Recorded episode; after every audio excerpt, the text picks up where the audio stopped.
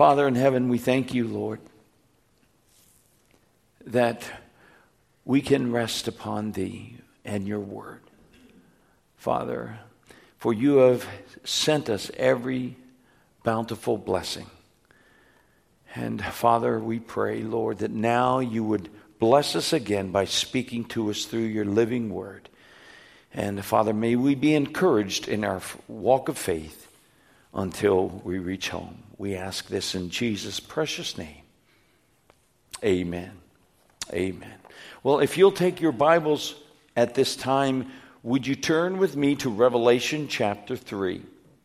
Revelation 3, we're continuing our series on the seven churches of Revelation, which are found in Revelation 2 and chapter 3. We're in chapter 3 tonight, okay, and we're arriving at the sixth church that we find that Jesus wrote letters to. The sixth church out of seven. And we, we're going to be looking at verses 7 through 13 tonight. excuse me, as we uh, find that Jesus wrote a letter through John, of course, who took all this down, to the church in Philadelphia. Look at verse 7. And to the angel of the church in Philadelphia, write. Okay, now before we go any farther, um, I don't know why I like this church so much, but for some reason it takes me home. Uh, being from Philly, a Philly guy, you know, I know all about Philly and its brotherly love. Uh, now, you know that word means, uh, of course, in the Greek, brotherly love. And so that's what it's called. And uh, of course, uh, you see anything else but brotherly love down there. Uh, but we come to this little church, and here is just a little background on this church and this little city. Okay, um, this uh, out of the seven churches, this one and the church at Smyrna, we will find are the only ones that received unqualified praise and approval from the Lord Jesus. There is no condemnation to this church or to the one we looked at before, Smyrna. So, this is a very special church. Now, Philadelphia was uh, strategically located as a trade town in Asia. So, it stood between Rome and the Eastern world, okay? But it was a little tiny church uh, and a little tiny, a pretty small town. Um, it, was, it was called Little Athens. That was the title they gave it, Little Athens, because of the many gods that were worshiped, the Roman gods that were worshiped in this town, this little city of Philadelphia. But the church now, the church here was a small church.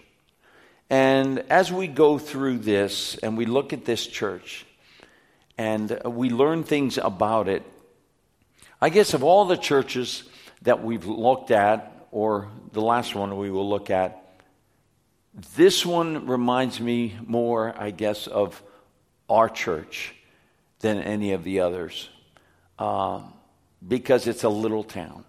It's a little church. And here we are in a little town called Jonestown in the United States of America. And here's this little church in Jonestown here.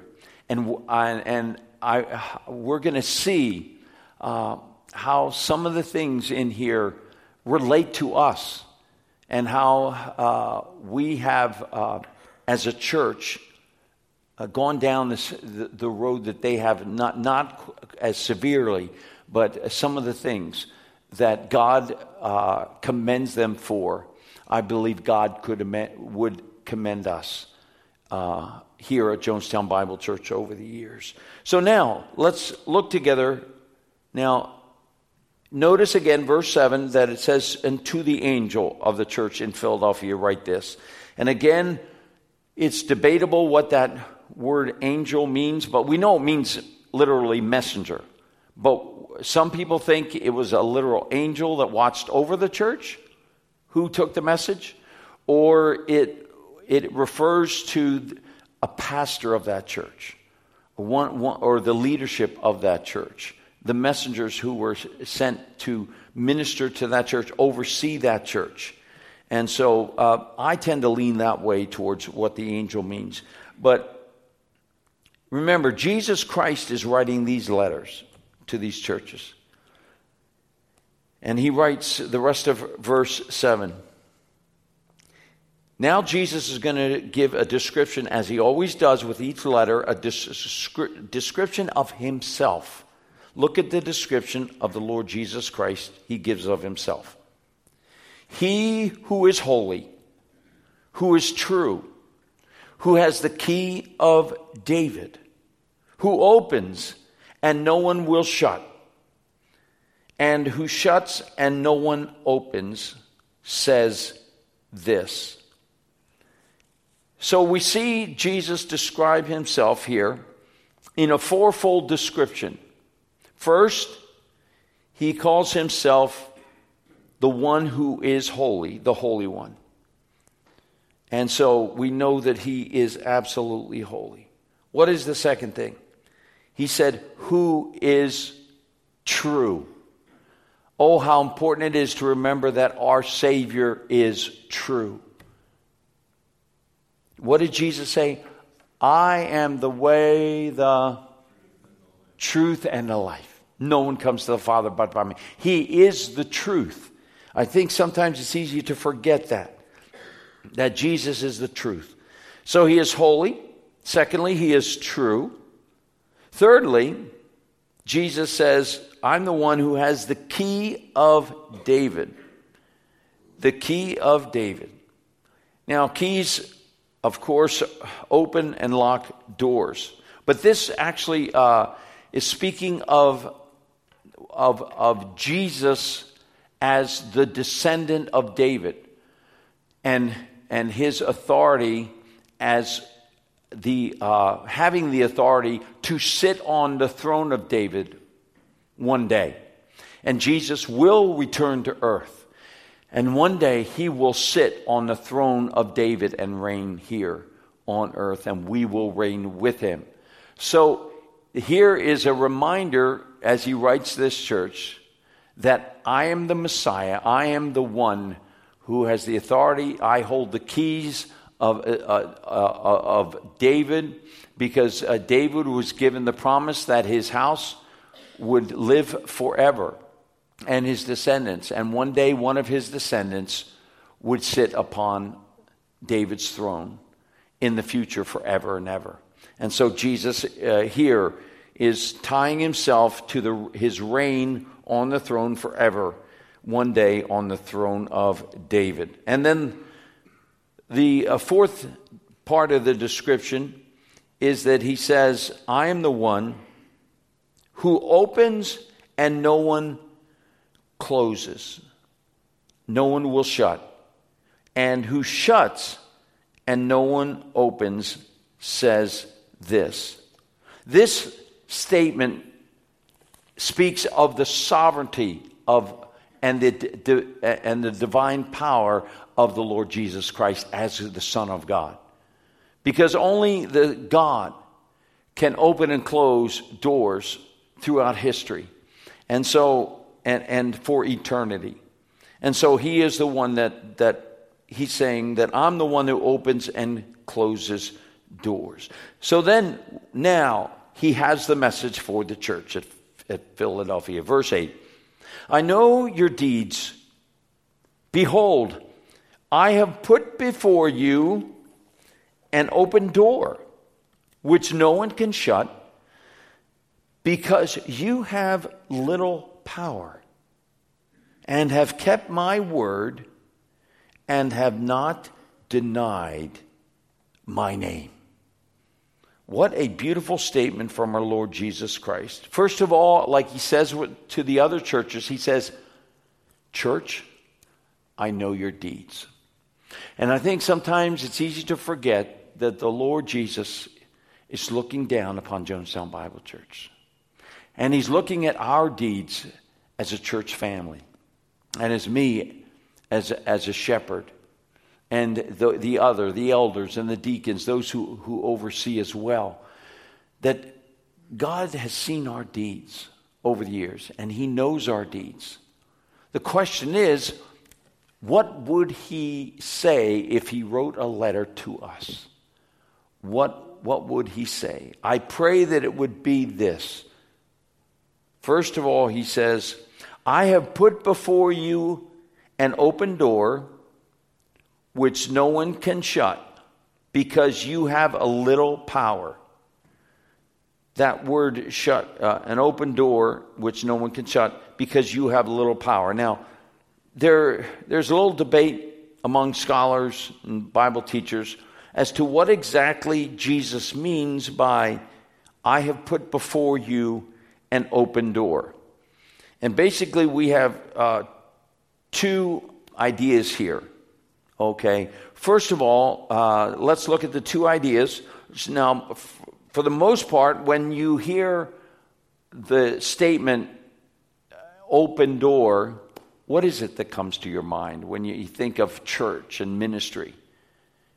You think of opportunity to evangelize, opportunity to share the gospel. And so many people think that he, Jesus is talking about the opening the door of evangelism for them.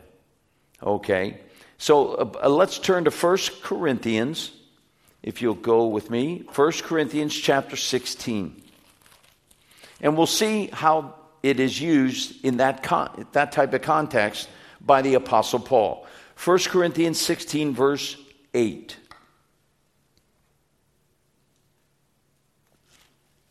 Okay. but he says, verse 8, I shall remain in Ephesus until Pentecost.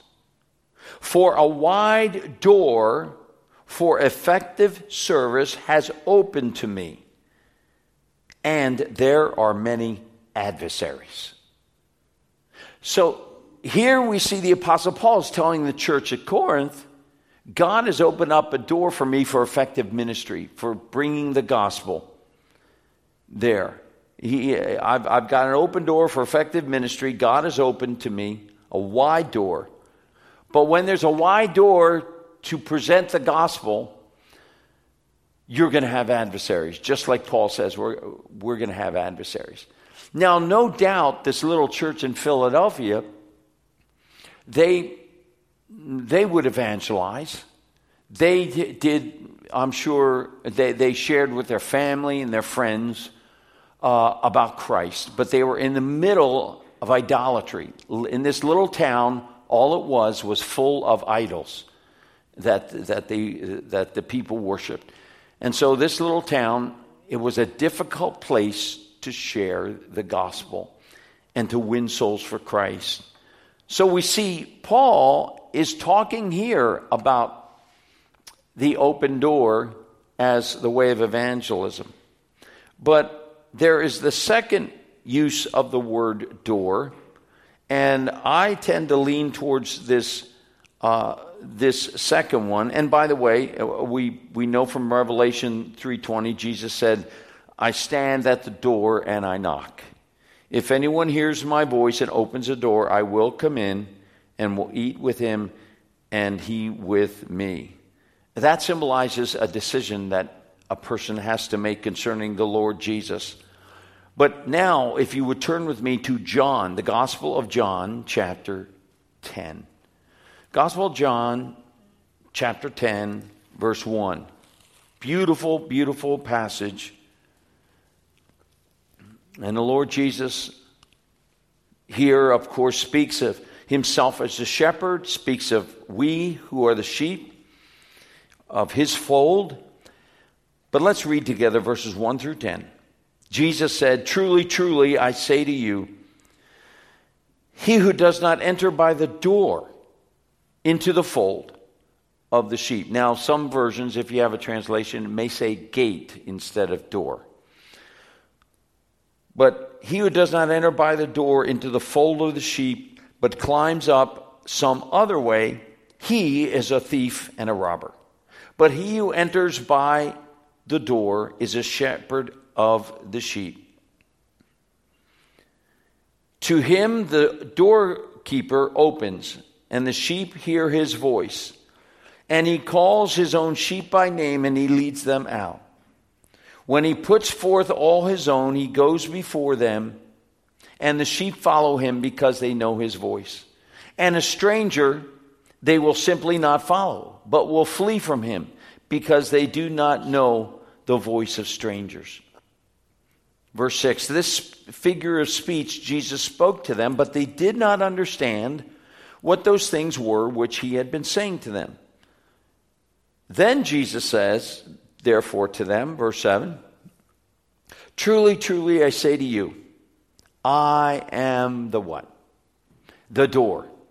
I am the door of the sheep. All who came before me are thieves and robbers, but the sheep did not hear them. I am the door. If anyone enters through me, he shall be saved and shall go in and out and find pastures. The thief comes only to steal, to kill, and destroy, but I came that they might have life and have it more abundantly. I am the good shepherd, and the good shepherd lays down his life for the sheep. Here, Jesus presents a door to his people. He's saying that I am the door and you have come through me, those who are in the church. And we're, we're thinking of the church of Philadelphia. That Jesus is speak. I, I, I tend to think that Jesus is speaking about himself being the door, and he's opened the door, and that he has received them and will protect them as a good shepherd because they have because, because they cannot fend for themselves as a as a tiny church and there's great opposition. The good shepherd has opened the door for them and they have received salvation when the gospel came to the people in Philadelphia. They accepted the gospel and they they trusted Christ as savior and at, once they did that they walked through that open door but then they realized that they had little power. They were just a small, tiny church. They weren't one of these big churches, mega churches, and they had, didn't have a lot of money, a lot of power, uh, a lot of influence. So keep that in mind as we go back now to Revelation 3. Okay, so keep that in mind as Jesus being the door. So if we go back, verse 8 I know your deeds, Jesus said. Behold, I have put before you an open door which no one can shut. Now, that again, we know that the door of salvation cannot be shut by anyone. So he put before them an open door because you have a little power. You're small in might, but you have me. You are, uh, you are in the palm of my hand. I am your shepherd. Therefore, because you have a little power, you have, understand that you have salvation, my salvation, because I am the door and I am the shepherd. And then he says something else of what they have done. You have little power, but you have kept my word and not denied my name. You have kept my word and not denied my name. What a beautiful, beautiful commendation to this tiny little church. Jesus is saying, You're little, you have little power, but through me you are strong because I am the door and I saved you and I've brought you into the fold. And I want to commend you because you have kept my word and have not denied my name. And keeping his word. If there's anything else I think that uh, is important for us to take with us and to apply personally. Remember, we talked about when we look at these churches, yes, we look at, at a, corp, a church corporately as a local church, a body of believers, and, uh, but every church is made up of, of, of believers, one at a time. And so I believe it's best to personalize this, make it a personal application when we read this. So the question is, as I ask myself, as part of the body of, of Christ here at Jonestown Bible Church, Lord, have I kept your word? Have I kept your word? In my daily life, in the way I live, and, and then, of course, corporately, as a local body of believers, have we kept God's word? I was talking to some folks um, at lunchtime and discussing this that what we've seen in churches is that the Bible has become irrelevant to many preachers and the new movement in the church and the new people uh, and new ministers coming out of seminaries and universities and then taking churches they have been taught that the Bible is not absolute truth. In fact, a lot of it is full of fairy tales, myths, or everything has to be ta- should be taken in metaphorically or, or in a spiritual way, but not literally. And so, what is happening is we see all across America, we're seeing churches that have closed the book. And they, they have decided well, there's this new study. So, and, and, and, and here's some new psychology that may help you this morning. And so the pastor gets up and he doesn't preach from the Word of God, but he preaches psychology. Or he preaches a feel good message only. And there's no scripture, hardly any scripture used at all. And suddenly you find a church that is devoid of the Holy Spirit and the power of God. And, the, and people come away and they leave, they came in darkness and they leave in darkness.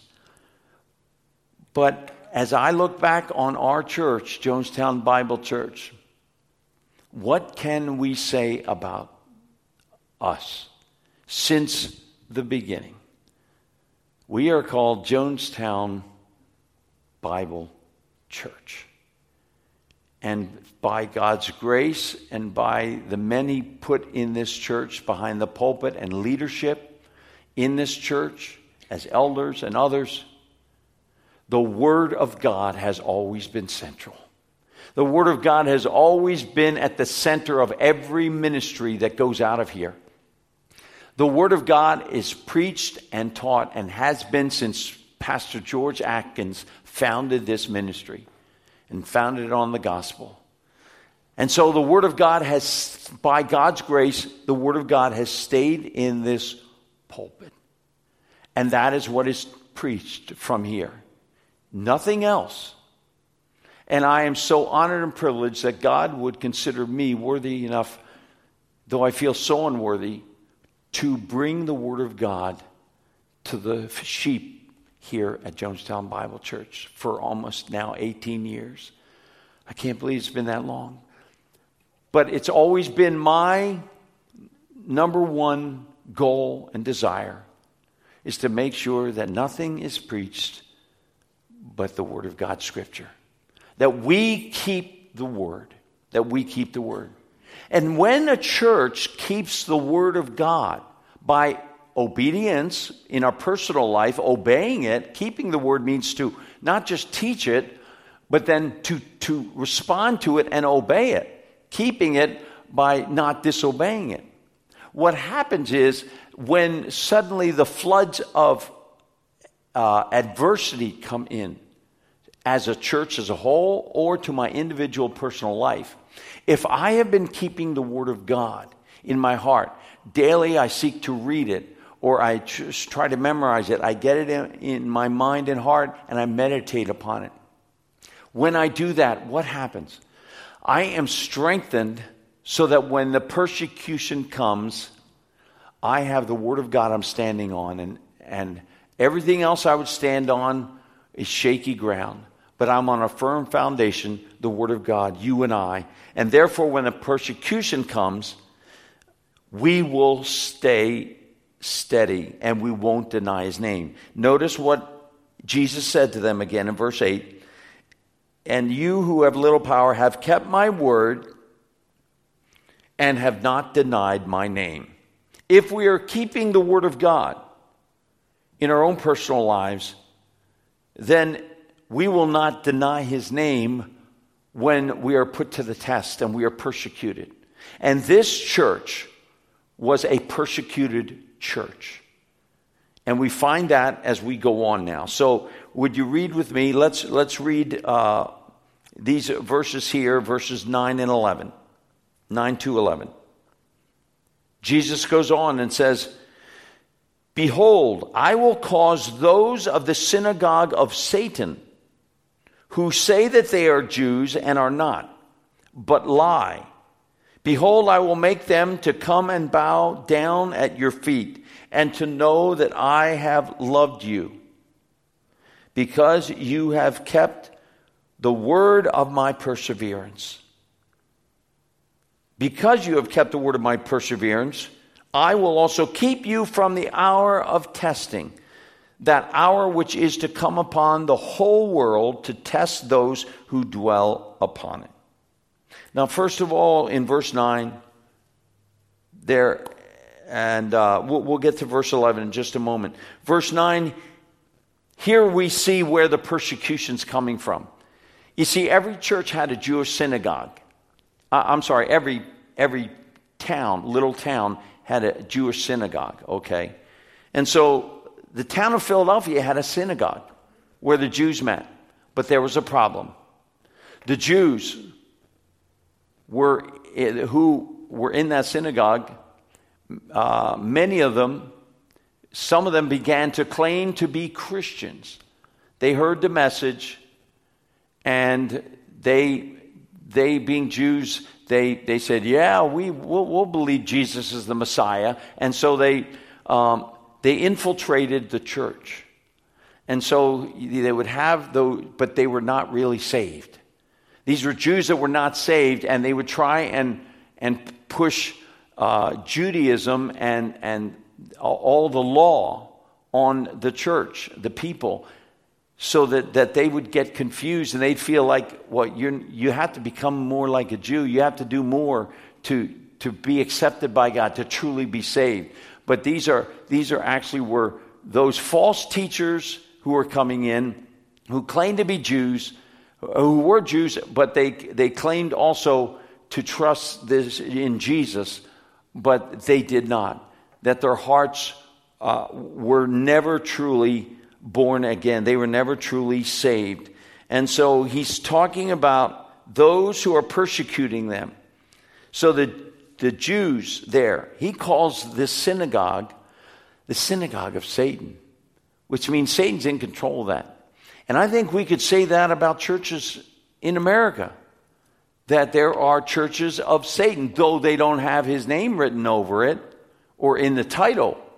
Satan has a hold of many churches in America where there is no Bible and where they preach that anything goes and sin is rampant and sin is approved. Every kind of sin imaginable is approved by a so called church.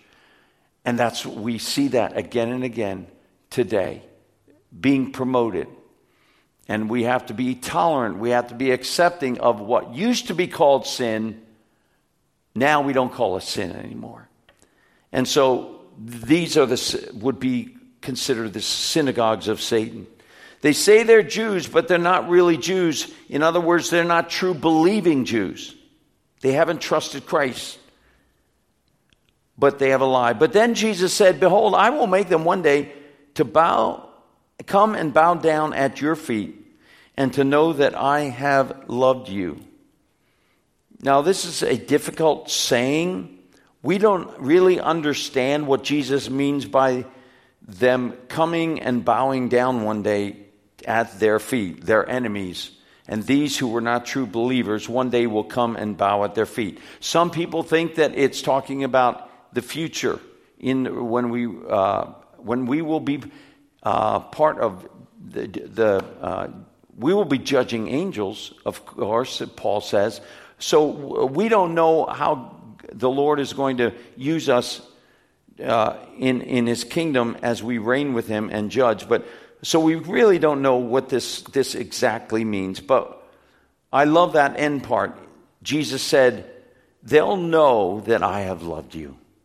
And when you leave here tonight, remember how much He loves you. We sang about it.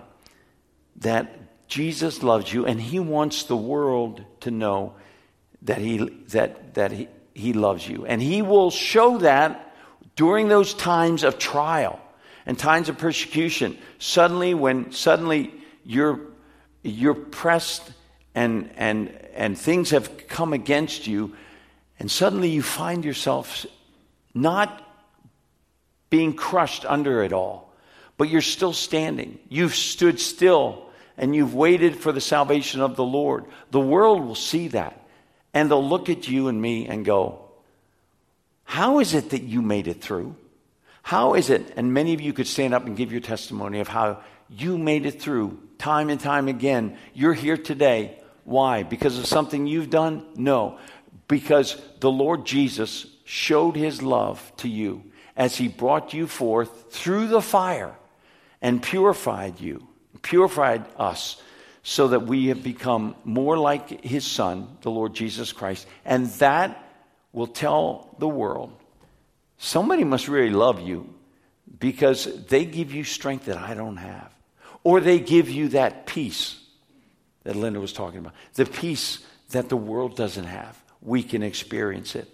So, so Jesus is commending them, saying, I know you're, you're being persecuted, but stay strong. And look at verse 10. Because you have kept the word of my perseverance, or steadfastness. Because you have kept the word of my perseverance, I also will keep you from the hour of testing, that hour which is to come, uh, that hour which is about to come upon the whole world to test those who dwell upon it. Again, Bible scholars had debated okay, uh, Jesus says he's going to keep them from the, the hour of testing or temptation. The word temptation is in there, but it really means a testing time.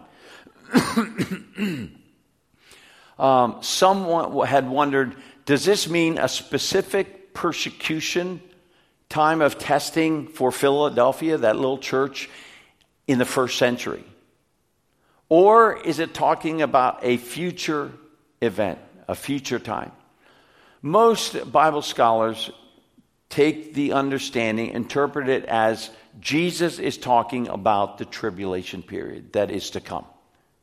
That, that Jesus is, is going to save these, this, he wants to encourage these, uh, the, these people in this little church of Philadelphia saying, I want you to remember, I am going to keep you from the hour of testing, which is, notice, why would we think it's the tribulation period he's talking about?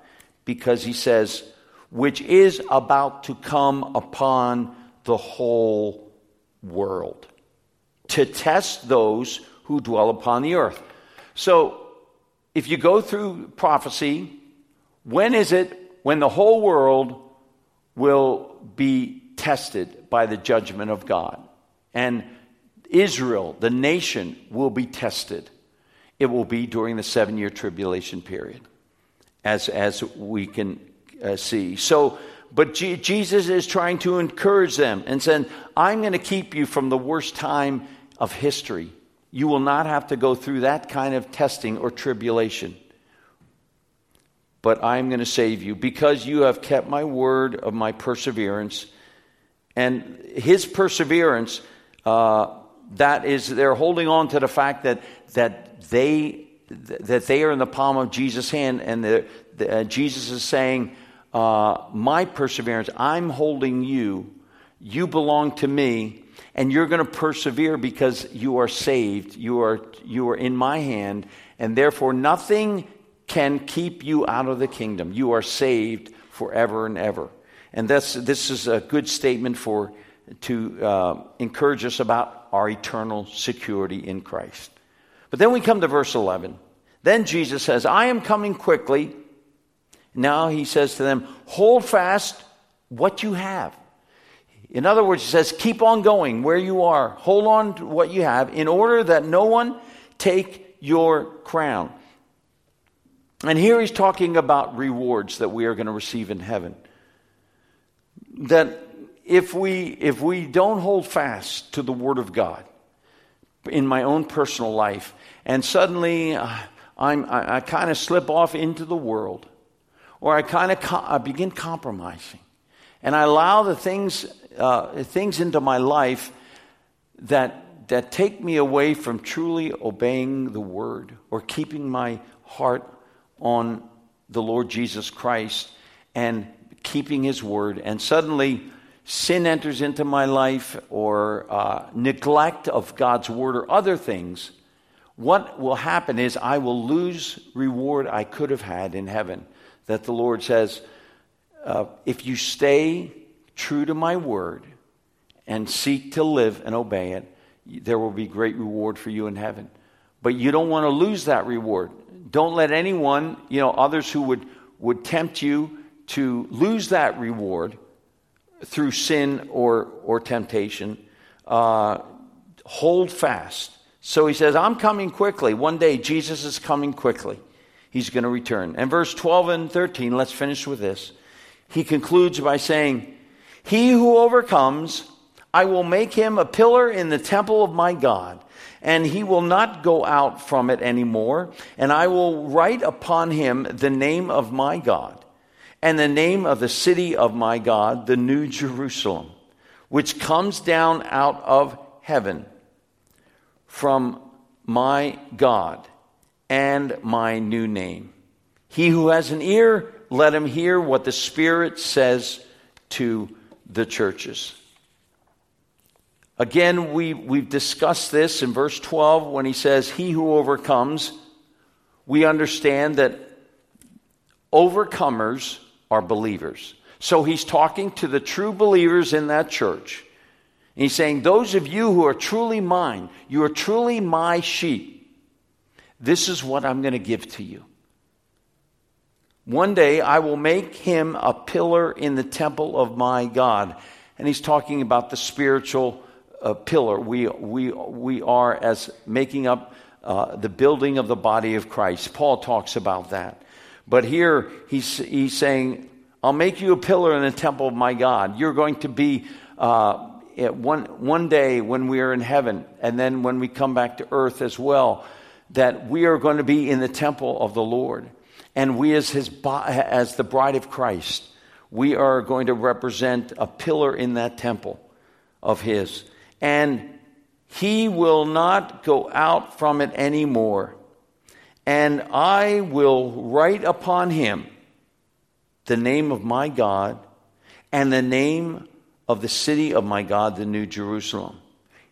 Did you know that when you get to heaven, that God is going to write a, uh, his name on you, perhaps your forehead, and you're just going to have his name you're going to be given, uh, he will write the name of my God and also the name of the city of my God, the New Jerusalem, on you. You and I will be marked. You know, big thing today is tattoos. Uh, you know, that, that has uh, taken our culture by storm.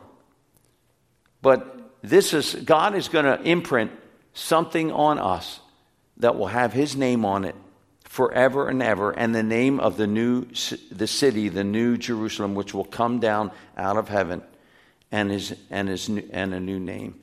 How wonderful! These are the things that God is going to give to you and me as His children, as His sheep. May we continue to be found faithful.